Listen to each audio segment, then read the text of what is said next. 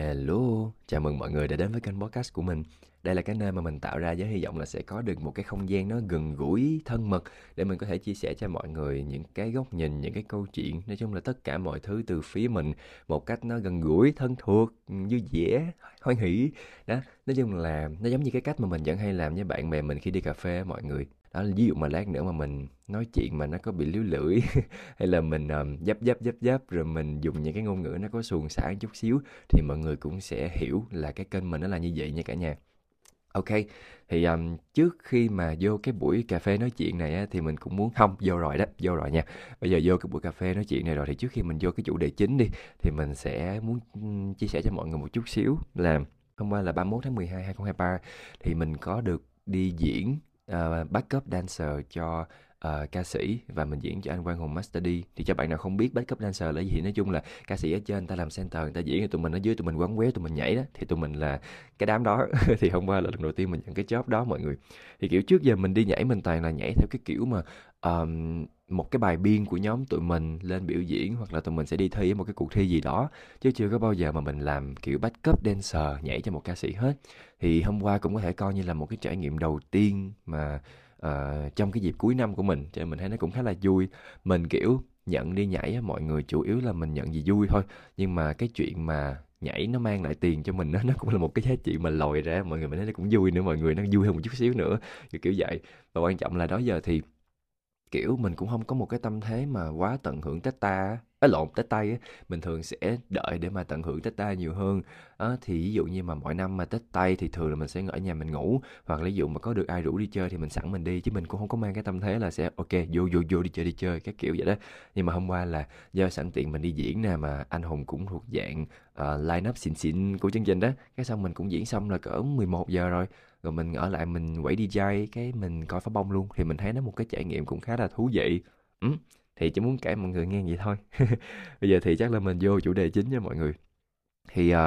cái, cái, cái, cái, cái, cái tập này nó sẽ nằm trong một cái series. Mình lúc mà ghi cái tập podcast này thật sự là mình cũng chưa có đặt được cái tên cho series này, nhưng mà đại loại là mình muốn nói về những cái um, những cái thuật ngữ mọi người mà mình cảm thấy là mọi người xung quanh mình đa phần dùng sai khá là nhiều. Và cái vấn đề của cái chuyện dùng sai đó là nó mang lại khá là nhiều những cái tác hại, cho nên là mình muốn nói về những cái điều này để cái mục tiêu lớn nhất của mình là giúp cho những cái điều này nó được lan tỏa và mọi người sẽ dùng những cái yếu tố này nó đúng hơn thôi. À, thì cái tập ngày hôm nay mình sẽ nói về một cái thuật ngữ mà mình tin là nói ra chắc là ai cũng sẽ biết và cảm thấy quen quen với nó hết, đó chính là trầm cảm. Mình nghĩ là cái thuật ngữ này á, mọi người thì sao ta? Chắc là mọi người, đặc biệt là giới trẻ đều biết. Nhưng mà để gọi là hiểu đúng về nó và dùng một cách đúng trong những cái ngữ cảnh đúng á, thì mình nghĩ là sẽ có khá là nhiều người không có biết và họ còn thậm chí dùng sai trong rất là nhiều những cái ngữ cảnh nữa. Trong đó có mình của ngày xưa nữa cả nhà. Thường là những cái tập podcast mình nói nó toàn là những cái kinh nghiệm mình đúc kết được và bản thân mình là một cái đứa đã từng làm sai những cái điều đó thôi. Kiểu kiểu vậy.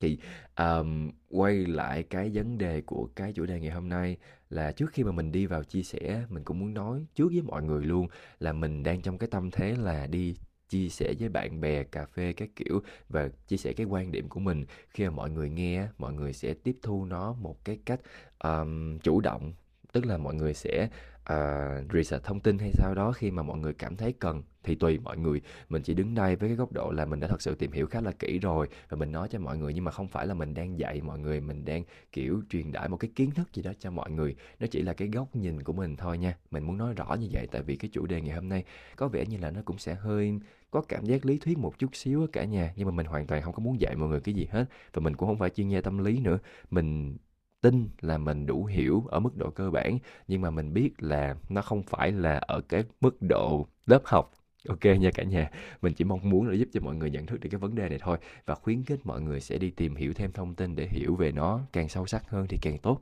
Ha, đó, nói chương vậy đó. Rồi thì quay trở lại cái vấn đề của bản thân mình là hồi nãy mình có nói với mọi người kiểu là um, hồi xưa mình cũng là một cái đối tượng mà uh, sẽ dùng sai cái chữ trầm cảm này. Thì ý mình là cái gì? Kiểu sao ta? Hồi trước á, mình xài cái thuật ngữ này nó khá là vô tội vạ mọi người, tức là mình sẽ đánh đồng nó với một cái những cái luồng cảm xúc mà mình hay gọi là tiêu cực, ví dụ như là rất buồn, rất um, mệt mỏi, rất stress về công việc, về học tập gì đó, thì ví dụ như là lo lo mọi người thì mình sẽ kiểu ê hôm nay thật sự tao làm rất nhiều luôn, tao ngồi ở nhà mà tao muốn trầm cảm luôn, hoặc là kiểu ê hai ba ngày rồi không được đi chơi, ở nhà trầm cảm dễ sợ, hoặc là trời ơi hôm nay đi làm mà tao trầm cảm luôn, vân vân. Nói chung là mình dùng trong rất là nhiều những cái ngữ cảnh như vậy á cả nhà. Mặc dù mình biết là ok, cái ý của mình đã từng dùng á, nó chỉ là cái ý mà mình giỡn giỡn với nhau thôi, kiểu kiểu vậy. Nhưng mà thật sự là cái việc mà mình dùng sai như vậy á mọi người, khi mà mình tìm hiểu sâu hơn thì mình cảm thấy là nó mang lại khá là nhiều những cái tác hại cho chính bản thân của cái người dùng là mình và cả những cái người xung quanh mình nữa, đặc biệt là những cái người mà bị bệnh trầm cảm á mọi người. Bên cạnh đó những người không bị bệnh trầm cảm họ cũng sẽ bị thụ hưởng những cái tác hại gián tiếp một chút xíu. Thì những cái tác hại đó là cái gì? Cái tác hại đầu tiên á cả nhà, mình nhận thấy được, mình quan sát được, đó chính là người ta sẽ bị bình thường hóa cái khái niệm đó. Tức là kể cả cái người xài cái từ đó hay là thậm chí những cái người mà nghe những cái người xung quanh họ dùng cái từ đó như vậy, kiểu sao ta, người ta sẽ không có xem nó như là một cái bệnh lý mà ảnh hưởng thật sự rất tệ tới cái um, tâm lý và sức khỏe tinh thần của bệnh nhân, mà người ta thường sẽ đánh đồng nó như là một cái trạng thái cũng khá là bình thường, những cái trạng thái mà nó lâu lâu hơi tiêu cực một chút xíu, lâu lâu hơi bị buồn một chút, stress một chút, hay thậm chí là buồn nhiều chút. Ờ, à, người ta sẽ đánh đồng nó và người ta cảm thấy là những cái thứ đó đó chỉ cần tâm lý vững một tí, hoặc là chỉ cần dành hai ba ngày tĩnh tâm lại, hoặc là làm những cái liệu pháp bình thường thì sẽ vượt qua, cái kiểu người ta sẽ nghĩ như vậy. Và những cái người mà không vượt qua được á, đôi khi họ sẽ cảm thấy là ủa sao yếu đuối vậy? Đó đó, kiểu kiểu vậy á mọi người. Nhưng mà thật sự là trầm cảm nó nhiều hơn như vậy. Tùy mức độ của trầm cảm mà nó còn sẽ rất rất rất là tệ luôn á mọi người. Nhưng mà đôi khi khi mà mình sử dụng nhiều quá thì chính bản thân mình và cả những cái người xung quanh của mình họ sẽ bị cảm thấy cái thuật ngữ này và những cái người mà thật sự bị cái bệnh này á, nó rất là bình thường. Mình đã thấy những cái điều đó rồi. Rồi thì mình muốn cho mọi người một cái ví dụ về một um, trường hợp ở trong chính cái vòng tròn quan hệ của mình thôi mọi người. Đó chính là Um, mình có một cái chị bạn, thì cái chị bạn này um, chỉ sao ta bình thường rất là lạc quan yêu đời á mọi người. Nhưng mà hôm trước thì chị có nói với mọi người là chị có dấu hiệu của trầm cảm và chị cảm thấy là rất là khó vượt qua những cái giai đoạn đó. Thì cái vấn đề nó không chỉ nằm ở cái chuyện là cái chị đó là uh, một cái người tích cực nhưng mà bị trầm cảm, mà cái vấn đề nó nằm ở phía sau là kiểu cái hôm mà tụi mình ngồi nói chuyện thì một cái người bạn khác của mình có nói với tụi mình theo đại loại là kiểu ê ta cũng không hiểu tại sao nó lại như vậy nữa, bình thường nó cũng lạc quan tích cực mà, rồi hả ở trên vùng cao người ta sống không có đầy đủ, thiếu thốn mà người ta cũng kiểu hạnh phúc với cuộc sống của người ta, quan trọng là mình biết tìm cái cách mà mình tận hưởng cuộc sống của mình, bla bla. Là cái người bạn này của mình muốn nói đại ý là theo kiểu ủa cái cuộc sống nó đã hơi đủ đầy vậy rồi mà tại sao lại uh, nghĩ là mình trầm cảm, tại sao lại buồn, tại sao lại thất vọng, cái kiểu phải vui lên đi chứ, phải tích cực hơn đi chứ, đại loại vậy đó.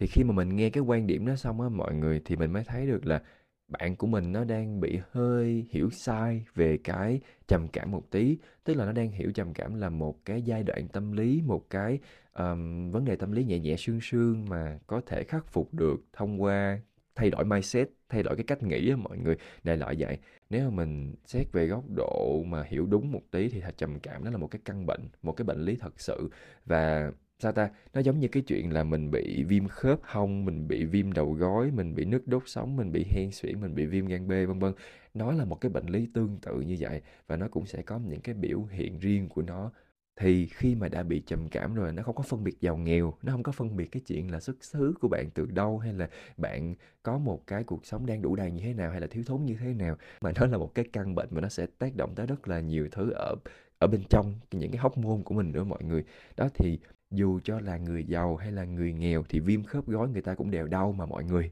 Đó. Cho nên là cái chuyện mà khi mà mình hiểu trầm cảm là một căn bệnh thì mình mới có một cái sự thông cảm nhất định đối với những cái người mà người ta thật sự bị trầm cảm. Thì hôm trước mình có đọc cái quyển sách Đại Dương Đen của bác Đặng Hoàng Giang á mọi người. Thì à, bác có cho một cái bảng số liệu mà mình cảm thấy là nó rất là dễ để hình dung á. Cái này là cái nghiên cứu của Đại học Amsterdam và Đại học gì á. Cái gì ta quên mất tiêu rồi, từ từ đợi xíu. Bây giờ mình sẽ cắt cái khúc này để mình đi tìm cái thông tin đó nha mọi người. Mình mở cuốn sách ra cái.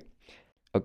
nó là của Đại học Amsterdam và Đại học Erasmus, Hà Lan. Thì họ sẽ so sánh cái mức độ khuyết tật do năm mươi hai nhóm tâm bệnh và thân bệnh khác nhau gây ra. Thì cái bảng này á, nó sẽ so sánh theo kiểu là những cái tâm bệnh nào nó sẽ tương đương với những cái thân bệnh nào. Thì cái mức độ trầm cảm nhẹ mọi người nó sẽ tương đương với những cái người mà họ sẽ bị à, chịu những cái nỗi đau của cái bệnh viêm khớp hông, viêm đầu gối. Hoặc nếu mà trầm cảm vừa thì nó sẽ tương đương với cái chuyện là hen suyễn nặng, viêm gan B, bệnh điếc, rối loạn não bộ và tủy sống. Còn nếu mà trầm cảm nặng luôn á mọi người thì nó cũng sẽ tương đương với cái chuyện là người ta sẽ bị tổn thương não vĩnh viễn hay là ung thư vú đã di căn, kiểu kiểu vậy á. Nói chung là những cái tác hại mà bị trầm cảm mang lại á, nó nhiều hơn là mọi người có thể tưởng tượng được, trong trường hợp mà mọi người chưa có bao giờ được nghe tới cái này như là một cái tâm bệnh á, mà mọi người thường sẽ hình dung nó như là một cái vấn đề nhỏ nhỏ về mặt tâm lý thôi á. Thì mình chỉ muốn cung cấp nhẹ cái thông tin như vậy cho mọi người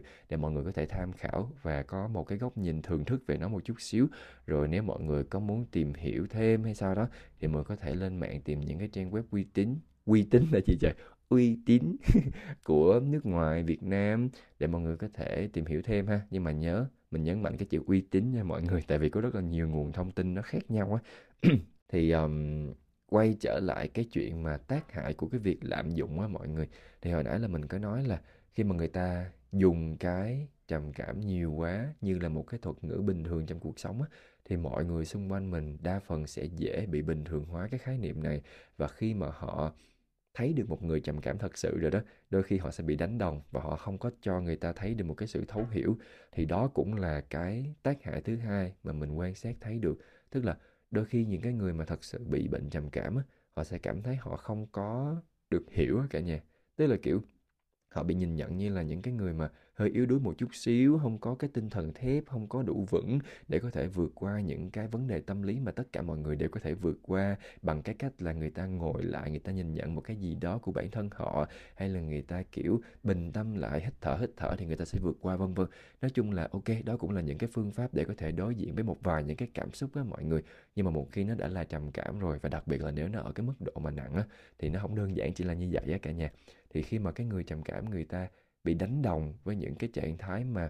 hơi đi xuống một chút xíu với của những cái người bình thường á, thì có khả năng cao là người ta sẽ cảm thấy họ không có được thấu hiểu và họ cũng sẽ càng khép mình lại. Và mình nghĩ là cái chuyện đó sẽ hơi tai hại với cái hành trình mà chữa trị, với cái hành trình vượt qua cái căn bệnh này của họ. Đó, thì um, nói chung là mình thấy hai cái vừa rồi là hai cái tác hại khá là lớn của cái chuyện mà bản thân bọn mình lạm dụng cái thuật ngữ này, ảnh hưởng trực tiếp tới những cái bạn mà bị trầm cảm và ảnh hưởng gián tiếp tới những cái người mà không bị trầm cảm nhưng mà người ta không có hiểu rõ, cái xong người ta cũng bị kéo theo, người ta hiểu sai và nó lại tiếp tục tiếp tục tạo ra cái vòng tròn của cái chuyện là um, mọi người sẽ lại hiểu sai về nó. Cho nên là rất là hy vọng là mọi người sẽ có thể nhận thức được cái chuyện là mình không có nên lạm dụng quá cái thuật ngữ này. Mình hãy nên xài những cái từ mà nó mô tả đúng cái tâm trạng mình hơn. Ví dụ mà mình bị kiểu làm việc mệt mỏi quá thì cũng không có nên nói là hôm nay trầm cảm quá, mặc dù cái ý của mình nó cũng không có hẳn là dùng cái ý bệnh lý sinh học được đâu, nhưng mà nó vẫn sẽ mang lại những cái tác hại vô tình đó cả nhà. Cho nên là cân nhắc một chút xíu khi mình xài những cái từ này ha. Ok, thì um,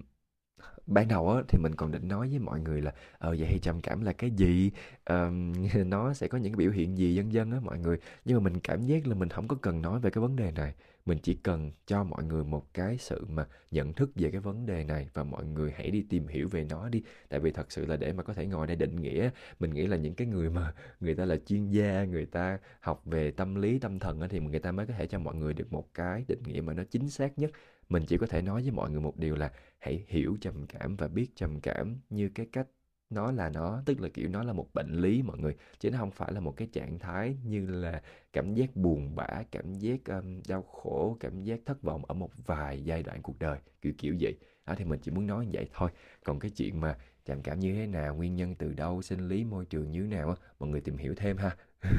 Mình chỉ muốn cho mọi người cái góc độ thưởng thức thôi nghe cả nhà. Rồi, thì um, uh, sau khi mà mình đã nói với mọi người về cái chuyện là Uh, cái việc mà mình lạm dụng cái thuật ngữ trầm cảm nó sẽ ảnh hưởng như thế nào tới cái cái cái mọi người xung quanh của bọn mình rồi đó, thì mình cũng muốn cho mọi người một chút xíu những cái lời khuyên của mình. Thì um, trước khi mà mình đi vô cái một lời khuyên này cả nhà, thì mình uống miếng nước cái nha, nãy giờ mình hơi bắn ráp á. Chết cha, mọi người ơi, đổ nước rồi. Trời ơi trời. Mọi người biết không, mình có một cái biệt danh đó là Đỗ Ngọc An, tức là đổ trong đổ vỡ á mọi người. Mình đổ đồ hoài luôn á, mình nghĩ là chắc là do mình bị hấp tấp quá hả ta, không biết nữa.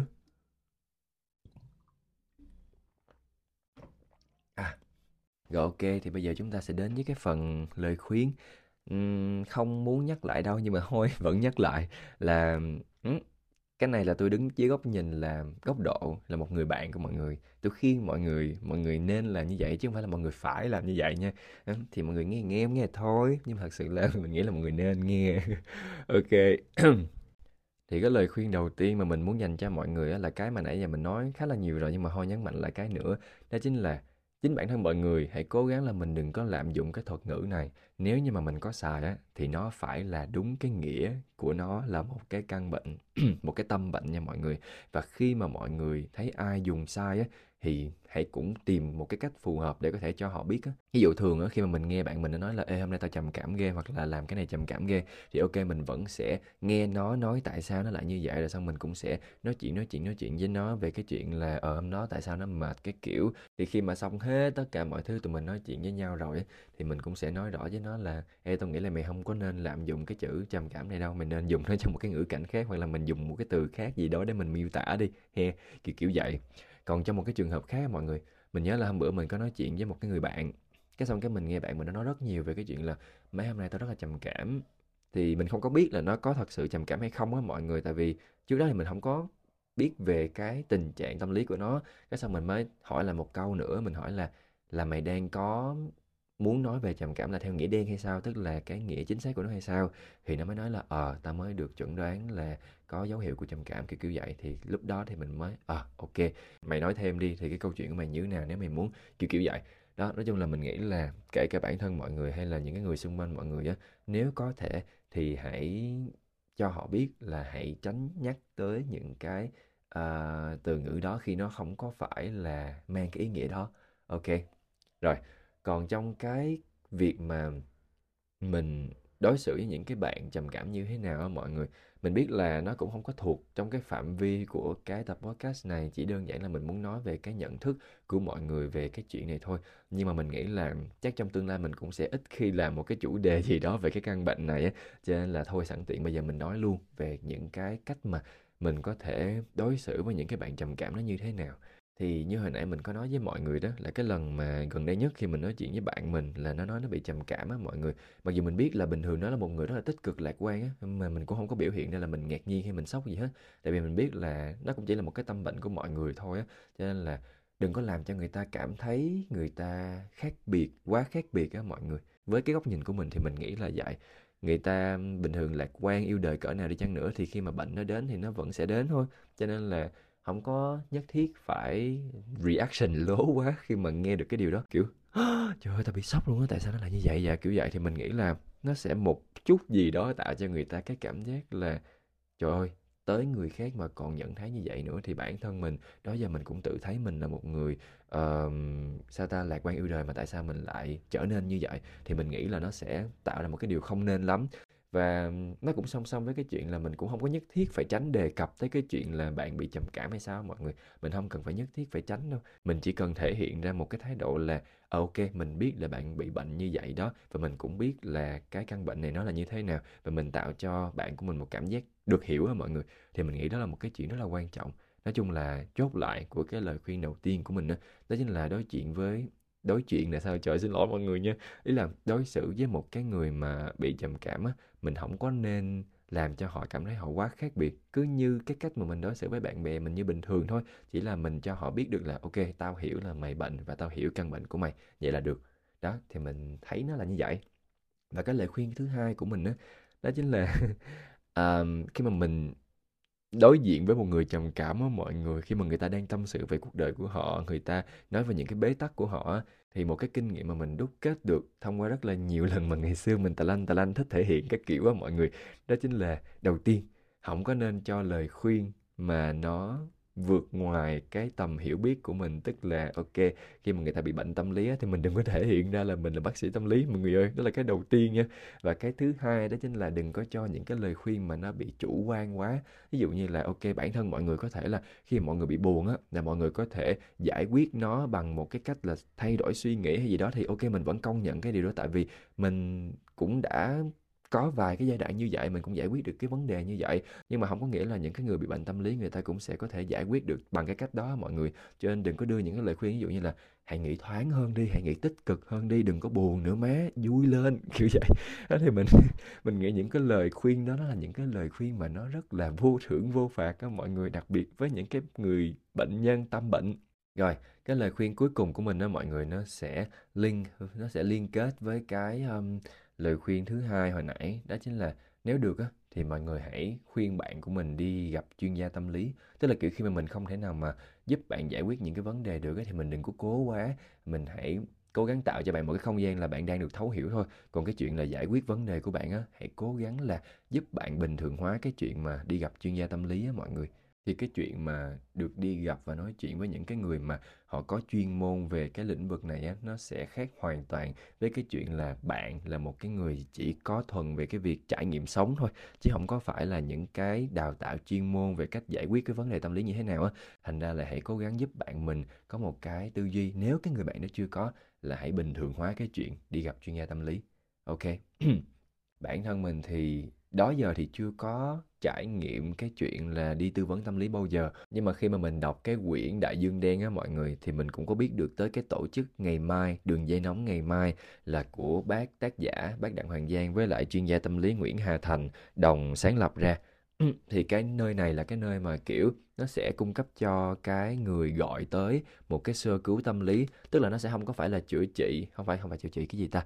trị liệu tâm lý với mọi người một cách chuyên sâu, nhưng mà sẽ là những cái người mà rất là sẵn sàng lắng nghe mọi người, không phán xét, và cung cấp cho mọi người những cái kiến thức, những cái um, thường thức cơ bản về những cái bệnh tâm lý nè, với cả là họ sẽ cho mọi người những cái sơ cứu nhẹ nhẹ sương sương để mọi người nhận thức được cái vấn đề hiện tại của mọi người, hay là giải quyết sương sương những cái vấn đề mà hiện tại mọi người đang có, và cho mọi người những cái lời khuyên đi những cái bước tiếp theo như thế nào trên cái hành trình giải quyết cái vấn đề tâm lý của mọi người á. Thì đây là cái tổ chức mà mình thấy nó khá là ok và nó phi lợi nhuận nữa mọi người. Mọi người chỉ tốn tiền gọi điện lên cho cái đường dây đó thôi, chứ mọi người không có phải tốn bất kỳ chi phí gì để nhận được cái sự sơ cứu tâm lý đó hết. Thì mình thấy đây là một cái nguồn mà cũng ok, mọi người có thể tham khảo thử. Mình thì chưa có trải nghiệm bao giờ đâu, nhưng mà mình thấy với những cái mô tả như vậy á, nó cũng khá là phù hợp để mọi người kiểu khi mà bế tắc quá không biết phải tìm tới nơi nào á, thì có thể thử tham khảo gọi điện đến Ngày Mai xem như thế nào à, mọi người lên mạng search thử ha, đó là Đường Dây Nóng Ngày Mai, để xem xem là có thể giúp ích gì được cho mình không ha. Thì những cái người mà ở trong đây á, thì họ đều là những cái người có background về tâm lý học hết, cho nên mọi người cũng có thể yên tâm ha.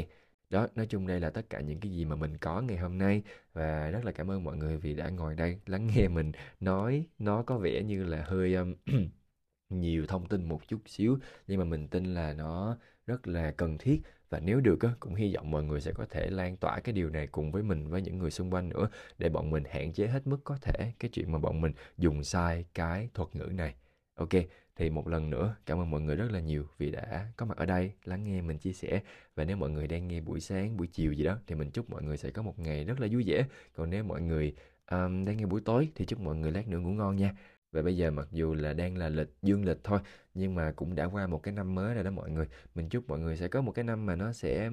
vui vẻ, thuận lợi, và quan trọng hơn là mình sẽ có thật là nhiều sức khỏe, với lại có một cái sự bình an nhất định từ ở phía trong của mình. Đó, thì hy vọng mọi người sẽ có những cái điều này. Và yeah, một lần nữa cảm ơn mọi người rất nhiều vì đã có mặt ở đây. Hẹn gặp mọi người vào những tập podcast tiếp theo. Bye bye, bye bye, bye bye.